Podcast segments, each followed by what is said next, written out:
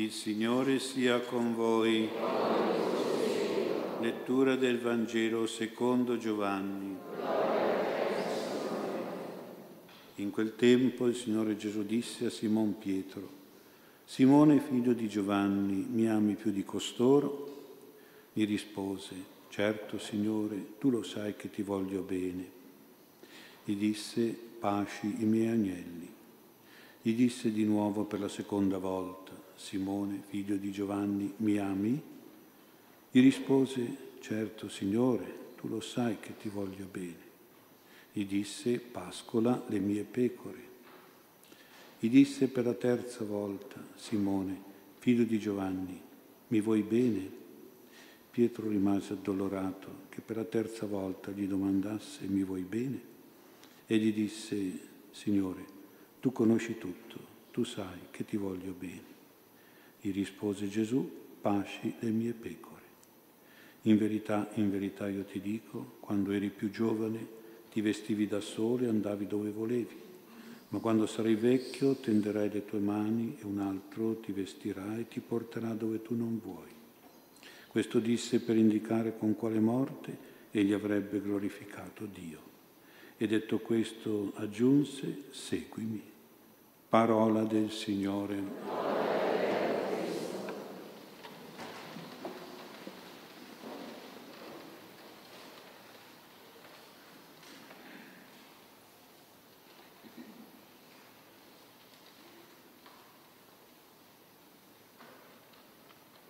Sia lodato Gesù Cristo. Noi facilmente guardiamo ai due grandi santi apostoli, Pietro e Paolo, come a persone troppo lontane da noi, poveri peccatori. Invece proprio gli angeli custodi di Pietro e di Paolo possono testimoniarci che sono stati anche loro peccatori e grandi peccatori anche loro, quindi hanno avuto bisogno della misericordia di Gesù.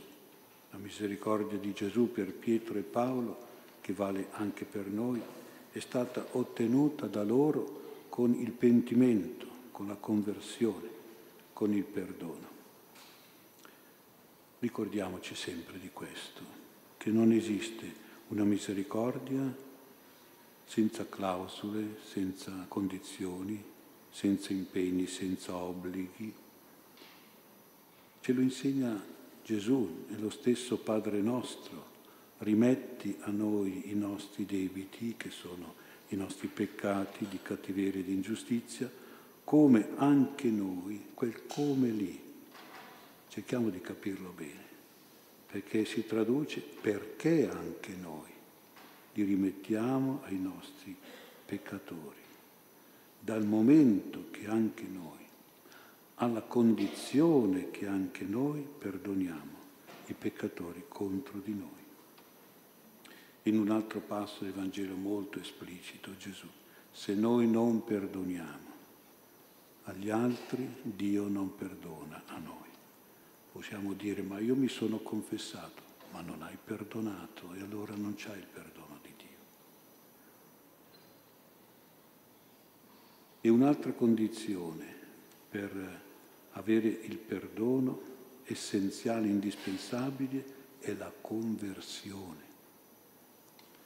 Dobbiamo stare attenti perché oggi c'è un certo buonismo nella Chiesa, un certo misericordismo, per cui uno fa, dice, ma faccio il male, tanto, tanto poi Dio è misericordioso, Dio è buono, e no, caro.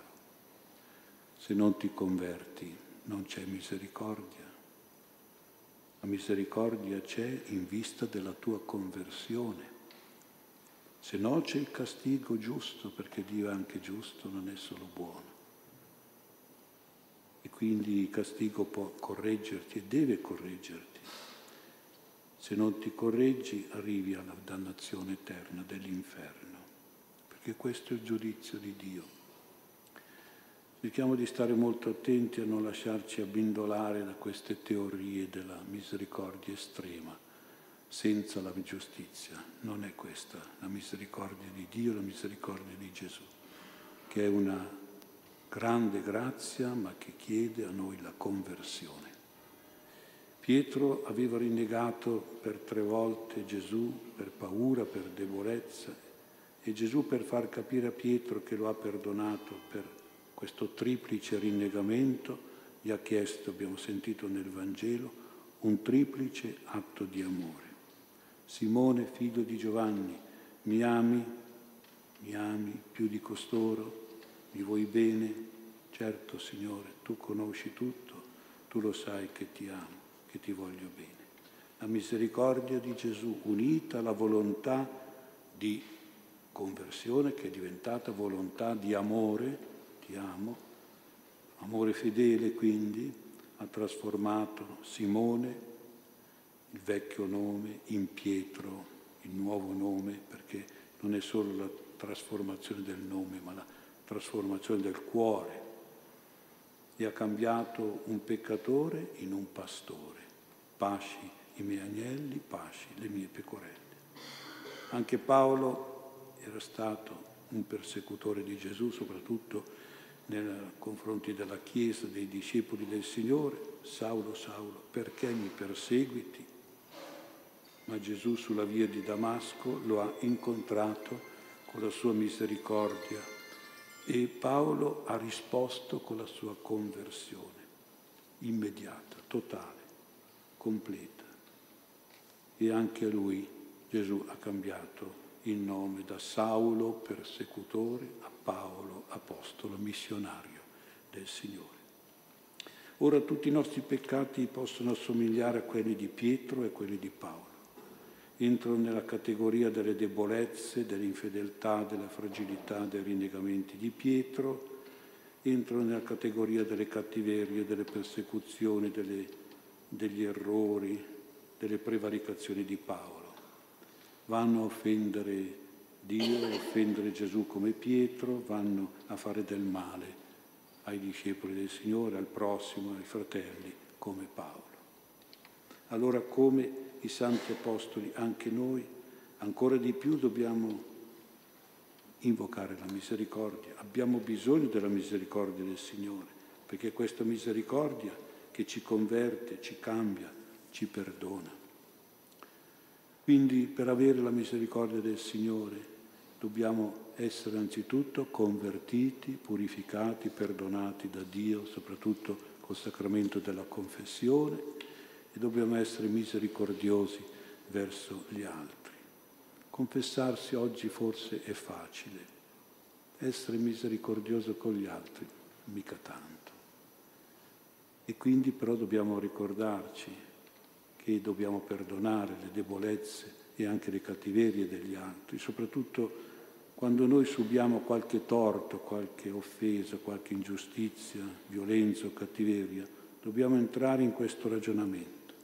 Signore, io ho bisogno del tuo perdono, io mi salverò con la tua misericordia, io voglio il tuo perdono e per questo io cambio vita, io mi converto e per questo io perdono quella persona che ha mancato verso di me con gravi peccati di omissione o che è stata cattiva con me con pensieri, parole, opere. Le omissioni o mancanze di amore, di bene, forse fanno pochi danni, sapete, però fanno molto soffrire. Le trascuratezze, le ingratitudini, le pigrizie, le indifferenze, le mancanze di dialogo, di affetto, di aiuto, le inadempienze di impegni, di doveri, di solidarietà, di carità. Le cattiverie, in parole e in opere, forse fanno poco soffrire, però fanno tanti danni, a quello sì. Le offese, le ingiustizie, le bugie, i tradimenti, le calunnie, i furti, le violenze, le prepotenze. Allora ci dobbiamo chiedere, ma quando io ho a che fare con una persona egoista o con una persona cattiva, mettiamole dentro tutte in queste due categorie, come devo fare? Proviamo a connetterci con l'angelo custode, il nostro angelo custode e l'angelo custode di questa persona che noi giudichiamo egoista o cattiva. Gli angeli sono dei mediatori. Quando c'è la guerra, se non c'è un mediatore, e si continua a fare la guerra. Allora rivolgiamoci a questi nostri mediatori. Forse se ci rivolgiamo facciamo in modo che parlino i due angeli, il nostro e quello della persona che diciamo. Ma forse c'è, forse salta fuori che c'è qualche ragione, eh? mica solo in noi, siamo mica solo noi che abbiamo ragione, forse qualche ragione ce l'ha anche quell'altro. Forse c'è qualche giustificazione del nostro e dell'altrui comportamento.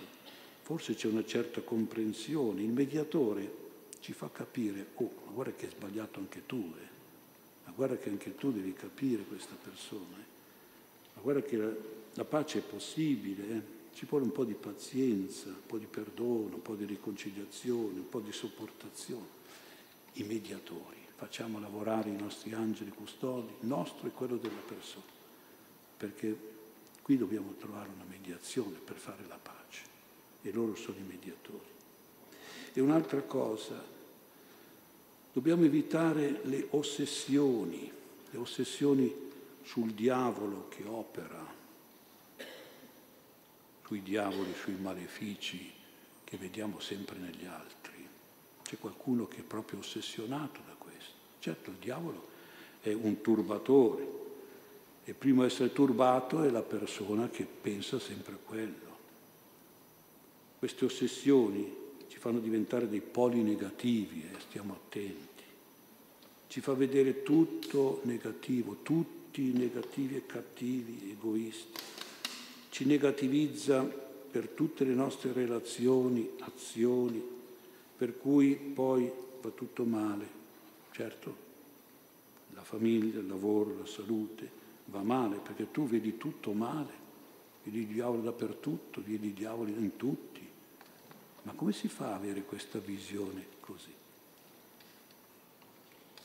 Noi pensiamo forse troppo al diavolo, dobbiamo pensare più all'angelo che abbiamo.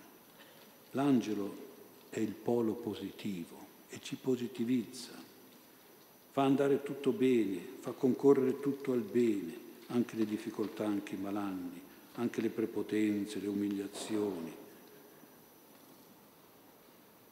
le ossessioni sul demonio che pensiamo ci sia negli altri, ci demonizzano, eh, stiamo attenti, e poi fanno andare tutto male, perché quando noi pensiamo male, noi realizziamo il male attorno a noi. E qualche volta, per non vedere il male che c'è in noi, pensiamo sempre che il diavolo sia fuori di noi, invece è in noi anche. E se noi stessimo col nostro angelo, vedremmo tutto bene. Tutto è puro per i puri. Possibile che siano tutti demoni attorno a noi, ma tu sei ossessionato. Tu vedi tutto male. Poi ti lamenti perché va male questo, va male quello, ma per forza, perché la realtà è quella che tu pensi, che tu ti immagini, e tu crei, la crei tu la negatività attorno a te stiamo attenti. Ora guardiamo Pietro che mentre era tenuto in carcere la Chiesa pregava incessantemente, continuamente Dio per lui. E com'è bello questo. Significa che la preghiera ha una potenza di liberazione, muove gli angeli di Dio a intervenire, a compiere opere, grazie, miracoli liberatori, ma nella misura in cui questa preghiera è continua, lo dice la scrittura, continuamente pregare, incessantemente. E allora usiamo la preghiera ripetitiva, perché no? Erano le cosiddette giaculatorie, che era quel continuare a gettare il sasso, eh, ma anche di picchiare, picchiatevi sarà aperto Angelo di Dio, guarisci e libera il corpo mio.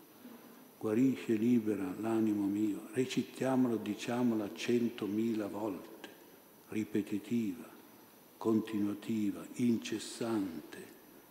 La Chiesa pregava così all'inizio.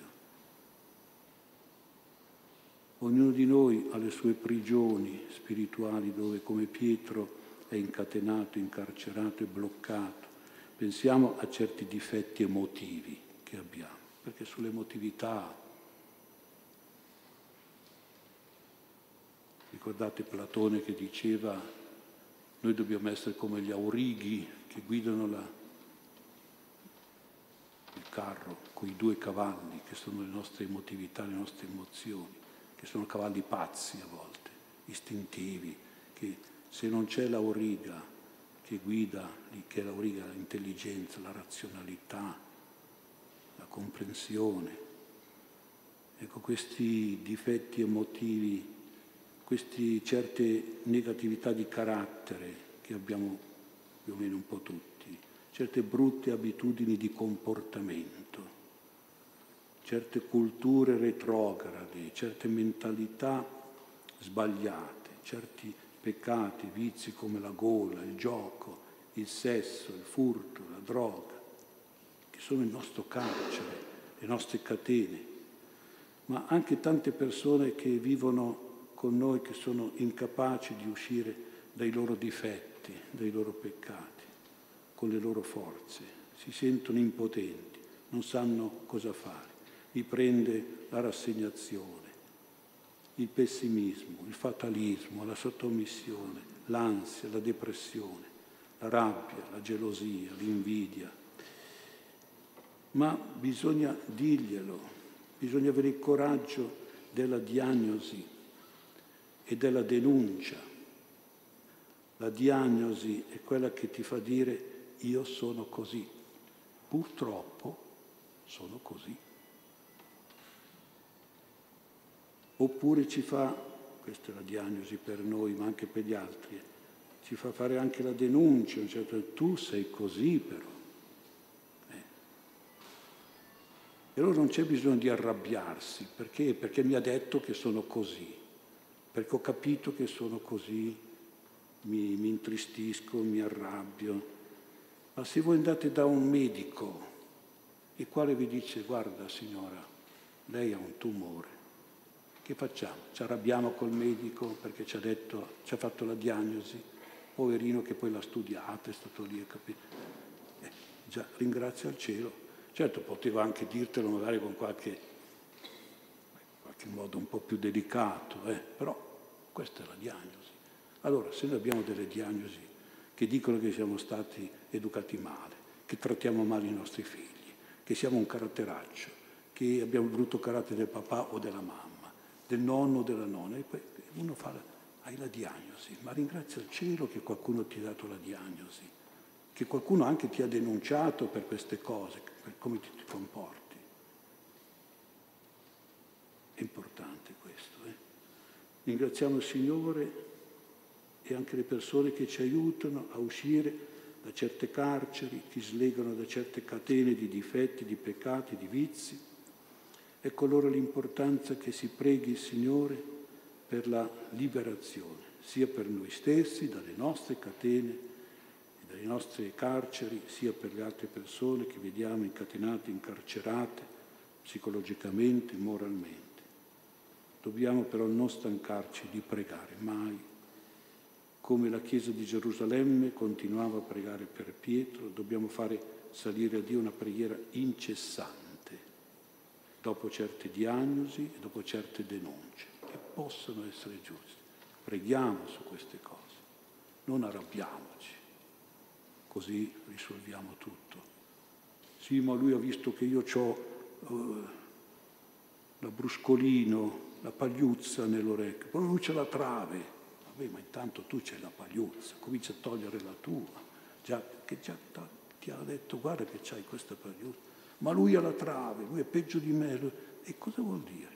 Semmai gli dirai che lui ne fa di peggio, ne ha di peggio di difetti, di vizi, di peccati, però perlomeno se te l'ha detto non ti offendere, perché è vero che c'hai la pagliuzza tu. Lui ci penserà lui per la sua trave. Il Vangelo questo. Eh.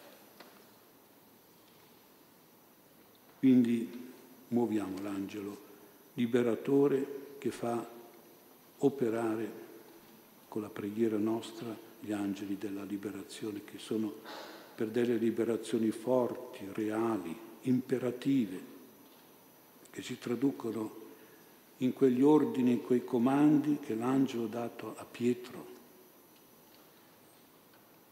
Sono ispirazioni, emozioni ben precise e forti per Pietro. Pietro, io sono sicuro che era depresso, figuratevi. Subito dopo che Gesù è salito al cielo, incarcerato, con la prospettiva che lo facevano fuori. Allora cosa faccio io, roccia della Chiesa, non ho neanche cominciato la Chiesa, mi fanno fuori. Secondo me era depresso. E ho questo angelo, ho detto, poverino, sei malato, sei depresso. No, no, alzati in fretta, mettiti i sandali, mettiti la cintura, legati i sandali, metti il mantello, seguimi. Oh, che ordini! I nostri angeli, se ci vedono depressi, ricordiamoci tutti questi ordini qui, eh, fuori da questa depressione, ce lo dicono loro, basta, muoviti, alzati, metti la cintura, alzi, vieni, vai, esci da, da questo carcere. Eh, sono forti, eh? Anche noi usciamo, dobbiamo uscire fuori dalle dipendenze, dai difetti, dai peccati, dai vizi, da tutte le negatività. Le catene cadono, le porte si aprono, il carcere resta alle nostre spalle, ci si trova liberi, felici, nel bene, nella salute, nella pace. Tutti più o meno abbiamo bisogno di pregare l'angelo liberatore di Pietro per noi stessi o per altre persone, per tante liberazioni morali dal male o dalle negatività. Ma vediamo anche di fare un pensiero sulla esperienza di Paolo. Se Pietro ha avuto bisogno dell'angelo liberatore, Paolo invece ha avuto bisogno dell'angelo confortatore, dell'angelo consolatore. Abbiamo sentito quante peripezie ha subito Paolo nella sua vita apostolica, innumerevoli sofferenze ha provato, incidenti, disavventure, malattie, persecuzioni, pericoli a non finire, oltre ai tormenti e alle preoccupazioni per le sue comunità. Per di più c'era anche una spina nella carne, non si sa bene che cosa era questa spina di cui parla Paolo. Probabilmente era una malattia dolorosa che lui attribuiva al demonio, perché la vita dei santi non è mai stata facile come la pensiamo noi, anzi è stata molto provata se pensiamo a cosa ha subito Padre Pio dal demonio e questo povero Paolo aveva una spina, chissà cosa era. Lo dice lui, provocata dal demonio, mandato da Satana, era il suo discernimento. E qui c'è una preghiera di forte, solenne richiesta di guarigione per ben tre volte sono tre volte vuol dire che ha raggiunto il massimo. Eh. Solennemente Paolo ha pregato il Signore Gesù che lo liberasse da questa malattia dolorosa, da questa spina nella carne. Ma mentre Pietro ha ottenuto l'angelo liberatore, Paolo ha ottenuto soltanto l'angelo consolatore, confortatore. Dico soltanto, ma guardate che è un angelo di cui abbiamo tutti bisogno e magari lo ricevessimo davvero, ne abbiamo tanto bisogno. Per questo dolore, questa debolezza fisica, dice Gesù, ti basta la mia grazia, come dire, ti aiuto io, ti consolo io, ti mando il mio angelo. L'ho ricevuto anch'io nella, nell'orto degli ulivi quando sudavo sangue, un'angoscia terribile. Il Padre mi ha mandato l'angelo consolatore. E allora anche te te lo do, la mia grazia ti aiuta, la grazia portata da questo angelo, che addirittura 14 anni prima l'aveva portato in paradiso, al terzo cielo. Anche noi quando ci vanno male le cose, quando le nostre preghiere non sono esaudite, abbiamo bisogno di questo angelo consolatore e dobbiamo chiederlo al Signore che ci eleva al cielo, ci dà forza, speranza, ogni qualvolta ci, ci veniamo a trovare o restiamo in situazioni difficili, di sofferenza, di dolore, di malattia, di paura, di seccature, di intralci, di stress, al di dentro di situazioni o persone che ci fanno saltare i nervi, in stati di esaurimento, di spossatezza, di rabbia, di stanchezza, di ansia, di insonnia, di dolori, di malattie anche gravi, che ci insidiano e ci schiacciano quando ci siamo dentro. Preghiamo l'angelo consolatore di Paolo. Dobbiamo pregare molto questo angelo, che ci sia di conforto e di aiuto per trasformare dentro di noi positivamente queste situazioni critiche e vederle nel loro lato buono e benefico e positivo e costruttivo come le vedeva Paolo, ad esempio dicendo non monto in superbia in questo modo. E sì perché quando hai un bel dolore hai voglia di fare il superbo, di andare in televisione a farsi tutto, tutto bello, tutto va bene. No, stai buono lì, tranquillo. E poi anche per stare sereni e calmi, accettando le nostre debolezze, dice Paolo, che però sono potenza di Dio addirittura farsene un vanto, un pregio, come dice Paolo, per far posto alla potenza di Cristo, che è potenza di consolazione e anche di trasformazione positiva di tutte le situazioni negative. Se in queste difficoltà che ci spaventano, che ci opprimono, noi invochiamo l'angelo consolatore, il Signore ce lo manda in soccorso e noi non ci sentiremo mai soli, riprenderemo fiducia, positività, forza vedremo nuove vie, nuove opportunità di beneficio, di giovamento, di utilità e di vantaggio. L'angelo consolatore di Paolo può trasformare anche le situazioni di malattie, di insuccesso, di stress, di complicazione, di irritazione in buone occasioni di vita, di gioia e di pace, di guarigione, di salute e di forza. Allora crediamo negli angeli di Pietro e di Paolo. Preghiamo questi angeli, sperimenteremo realmente tante grazie di liberazione e tante grazie di consolazione di cui abbiamo sempre, sempre bisogno.